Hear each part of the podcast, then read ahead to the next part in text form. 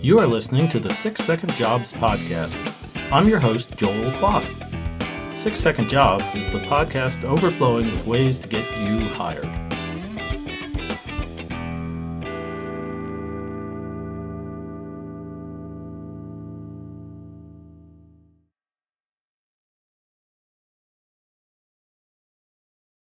Hello, and welcome to Six Second Jobs. Today I want to talk about interviewing, and I'm going to give you seven steps to have a perfect interview plan. And the first thing you want to do is make sure you have a theme for the interview. You know, it's really important that you find a way to help control the process. Um, you'll be talking with somebody who probably knows what they're doing, but that's not always the case. And you want to make sure that you get across what you need to so that they can see your value and be able to uh, make a good decision about hiring you. And if you don't have a plan, then you're going to get whatever they decide to do. Um, I was talking with a client this afternoon actually, and she had a phone interview, and the fellow she felt was just reading from a script and was kind of driving through, uh, checking off all of the boxes. And uh, so at one point where there seemed to be a just a break in the action where he took a breath, she said, uh, "Well, would it be helpful if I told you about this in relation to something that he had uh, talked about?" And he said, "Well, well yes," and and that got it uh, back under control, where she actually could get the information in that um, she felt was important, and the uh, interviewer on the phone felt the same way, and uh, so it seems like that uh, turned out very positively. And again, if you don't know what you're uh, trying to get across, then one of the best places to look for that would be in the job posting itself. What is it that they are looking for in an applicant? What problems are they looking to solve, and why are they hiring somebody? And if you know all of that, then that's hugely helpful in being able to make a plan that gets that information across. Second, you want to know your strengths. It's real important to um, make sure that you are playing to those and you know what you've done in the past and, and how, how you've actually done it so that um, and then in relation to the position that you're interviewing for uh, how would those skills translate into success for you in the new position and for the company because uh, you want to make sure that they can see you solving their problems, as well as seeing you as being a, a strong person or a leader and all the other things associated with that. So make sure that you're really focusing on that. And on the reverse of that, you know, what red flags are you aware of? What sorts of uh, weaknesses or or um, gaps in employment or those types of things uh, should you be aware of so that you can not necessarily write down word for word what you're going to say, but but yes, kind of script your answer so that you're comfortable with that, and you can make an intelligent um, discussion of that point, and then turn it right around to why should I hire you, and and let me tell you a little bit more about this, and and get it focused on track. So you're acknowledging whatever the issue might be, but you're not um, making a lot of excuses and really just kind of getting hung up on that. You want to make sure that you're um, moving forward and keeping the interview focused on you landing the job. Um, so you want to also know what they might ask. Uh, you know, it's real important to think about some of the questions that they're going to ask you. Uh, there's all kinds of, if you Google interview questions, there's just tons and tons of those out there. Uh, but one of the ones I used a lot when I was a senior manager with Costco Wholesale, uh, at the very end, I would say, Now, Fred, with all of the people I'm going to interview today, why should I hire you? And then I would see what they said.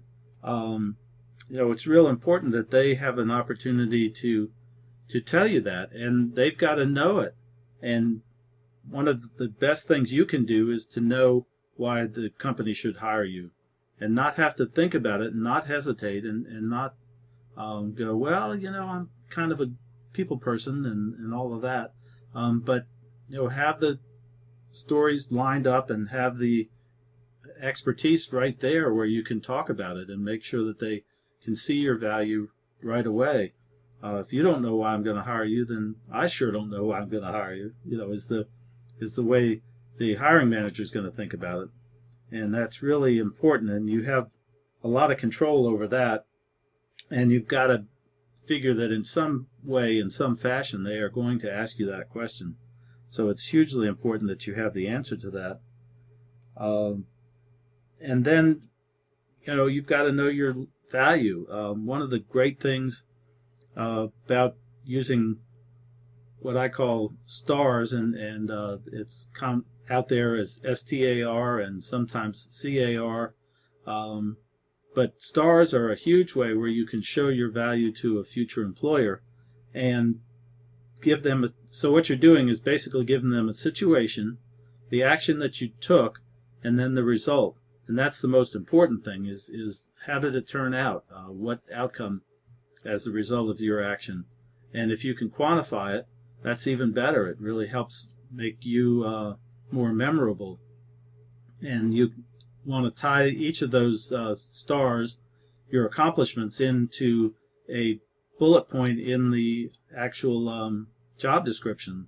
One of the things I recommend my clients do is we take the job description and we kind of pull it apart, and then I have them write down everything that they've done that's associated with each of the different bullet points. And that gives them a really clear picture of what their value is and gives them a really clear picture for the uh, interview of what to focus on and what to make sure that they stress. And that gets back to point number one, you know, have a theme for the interview. You know, you know that the job description is looking for certain qualities and you know that you have those qualities. So it would behoove you to find ways to work that into the conversation, particularly if you're in front of an interviewer who is not uh, very comfortable in doing the interview. And depending again on the company and the size of the organization, it's possible that you're interviewing with a manager who uh, really doesn't have a lot of experience in that. And so you want to be prepared and you want to make sure that you have a list of the points you're going to get across and find ways to work that into the conversation. Hey, you know, we're talking about uh, customer service. Would it be helpful if I told you um, a story of how I solved a problem for a customer on Christmas Eve? And then you could launch into your um, Christmas Eve story about uh, when you were a store manager at Best Products in uh, Hopewell, Virginia, and it's eight o'clock on Christmas Eve, and the phone rings, and you answer it, and it's a man on the phone saying he bought a ride-on truck in the store that afternoon, and the battery's missing from the package, and his seven year old son's Christmas is going to be ruined unless you do something about it. And so that was me, and I said, Well, I'll, um, why don't I meet you at the store and we'll see what we can do. Then I called my assistant and made sure that uh, he met us there just in case it was a setup, and it wasn't. And we opened another box and we got him the battery. Well, two days later, he came into the store to thank me for saving his son's Christmas. So if you have a story like that, um, when they ask you about customer service, you know, it's much more memorable than saying, "Well, I'm a people person." And when you think about it, my dog Ricky, well, she's a people person, but I wouldn't hire her as a customer service manager. So you've got to have those stories lined up in advance for each of the different bullet points and then be able to use those at the right time in the interview to make sure that uh, you get your points across and and you're memorable. In the end, uh, you know, when you think about it, the hiring manager has a boss that he or she reports to, um, or a team, or a board of directors, or or somebody. There's always somebody further up the food chain um, that's going to kind of be aware of, of who is hired, and they want to make the right decision. They don't want to look bad any more than uh, you would want to look bad if you were doing the hiring. So having having those success stories, those stars for each of the different bullet points, and being able to use those, uh, you might have collected eight, nine, ten stories to tell, and maybe you'll get to tell three in the actual interview. But just having those um, stories in the back of your head is really hugely helpful, I think, in in the whole uh, hiring process because it, it gives you that confidence and that power and the ability to talk about whatever they bring up. Um, and they on the reverse of that, um, you know, you have those available for those questions that come up where you can really make an impact. And then the other part of knowing your value is knowing when you get to the uh, negotiation stage of the hiring process is knowing what you're worth. Um, you know, you want to make sure that you've done your homework and that this job is going to uh, pay the bills and and or you have a way to figure that out or maybe there's some additional type of compensation. I mean there's all sorts of different salary calculators out there and the ladders and uh, uh, different places different websites have ways you can look at not only um, the industry but uh, what the going rate is in a particular geographic area too so that you are much better prepared for what the uh, value would be. And be able to talk intelligently about a range most likely um, as opposed to giving them a figure. So uh, keep that in mind and, and make sure that you're aware of that and uh, it doesn't hurt to, to have at least a little understanding of that even in the first interview because you know, goodness gracious you know if they offer you the job you want to be able to talk intelligently about it and uh, if there's a follow-up interview, then you have more time to, to think about that. But uh, you know, you want to at least have some sort of value uh, reference in your head and be able to um, talk about that should it should it come up. Uh, there's some back and forth about that. You know, some writers will say, and authority figures will say, you know, push it off as far as you can. Uh, others say, you know, by getting that out there out front, you can kind of clear the air and particularly if you're giving a range and you've done your homework, then you know what the value is and, and you can place yourself uh, intelligently within something that would work for you and is uh, fair or, or, will be seen as fair by the uh, hiring manager as well and the, and the company. So now you're uh, getting ready to leave. The interview is wrapping up and you want to make sure, first of all, you know, all of my clients go into the interview with at least two questions prepared before they even go in. And then one of the first things they do after they smile and uh, shake the hand of the interviewer uh, is to ask permission to take notes. And they've come prepared with a with a blue folding binder and some uh, legal paper and a pen so that they can take notes during the interview process and they've made at least two more uh, notes, two more questions they've added during the course of the interview. So now they have at least four questions to ask uh, when it comes up. Well, what questions do you have for me?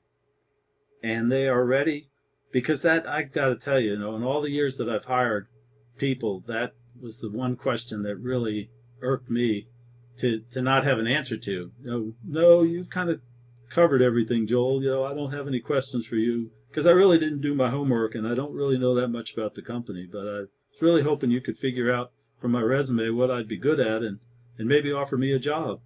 Uh, you know, I mean, it, it sounds a little crass, but in the end, it's really important that uh, you show that you've done your homework and, and you're outside of entry level uh, positions at a fast food restaurant and even there, you want to have some sort of uh, question for the manager to make sure that you show that you've done your homework and um, have some way of connecting where they feel that there's some sort of input and uh, on your part.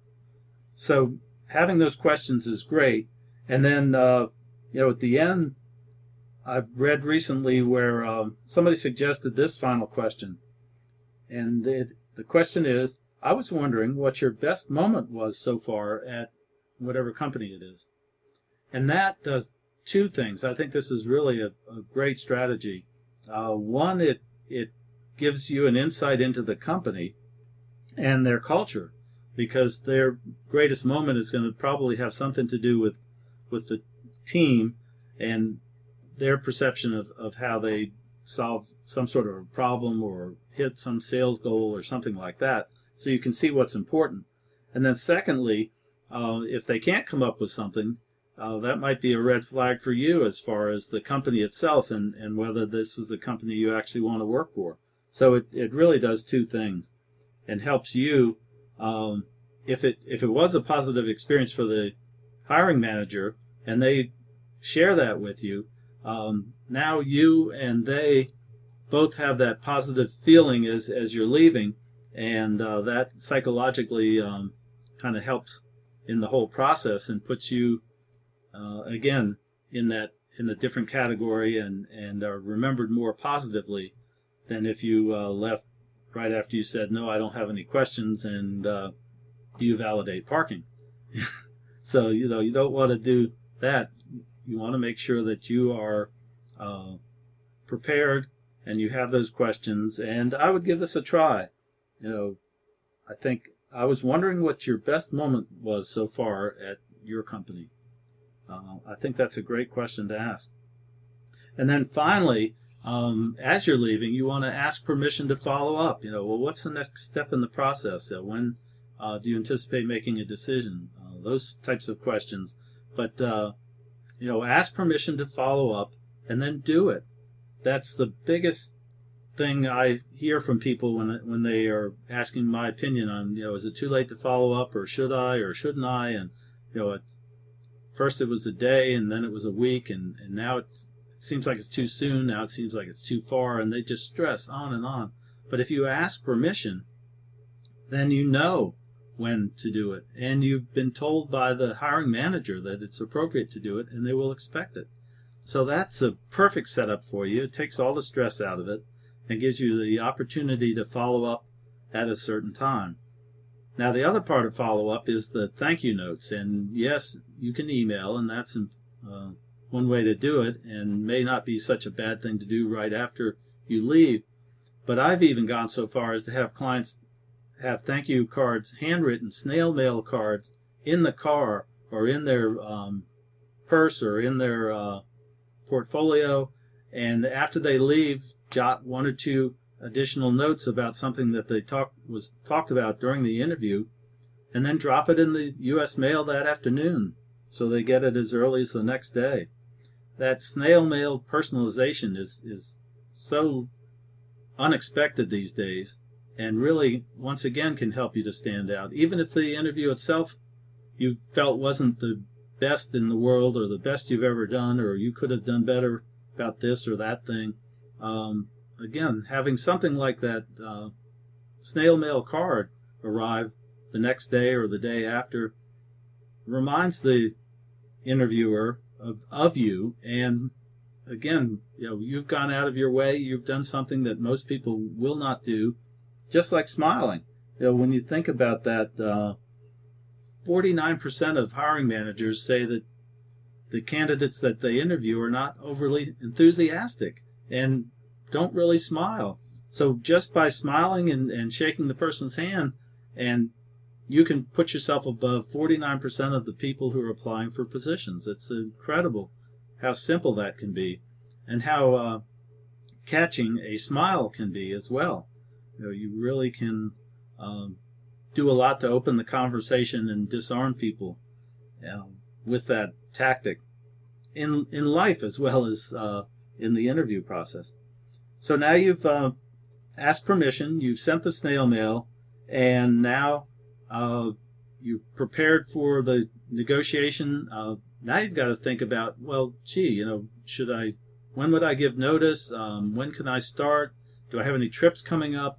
Um, you know, I promised to be in somebody's wedding in a in three weeks, and you know, all those sorts of things you want to have in the back of your mind somewhere, so that when the uh, offer comes, you're you're prepared and are ready to make intelligent decisions in conversation about the uh, the next step in the process. So those are my seven steps for an interview plan, and I think if you follow those, I know if you follow those, you'll be uh, much more confident in the process, and uh, your outcomes will be much more uh, enjoyable and uh, profitable for you, and could very easily result in you being in your new hire orientation much sooner. So I look forward to uh, sharing another episode with you soon. And in the meantime, uh, thanks for listening to Six Second Jobs. Thank you for listening to the Six Second Jobs podcast. This has been your host, Joel Quas. Remember, use what we've discussed and take action. This puts you one step closer to your new hire orientation.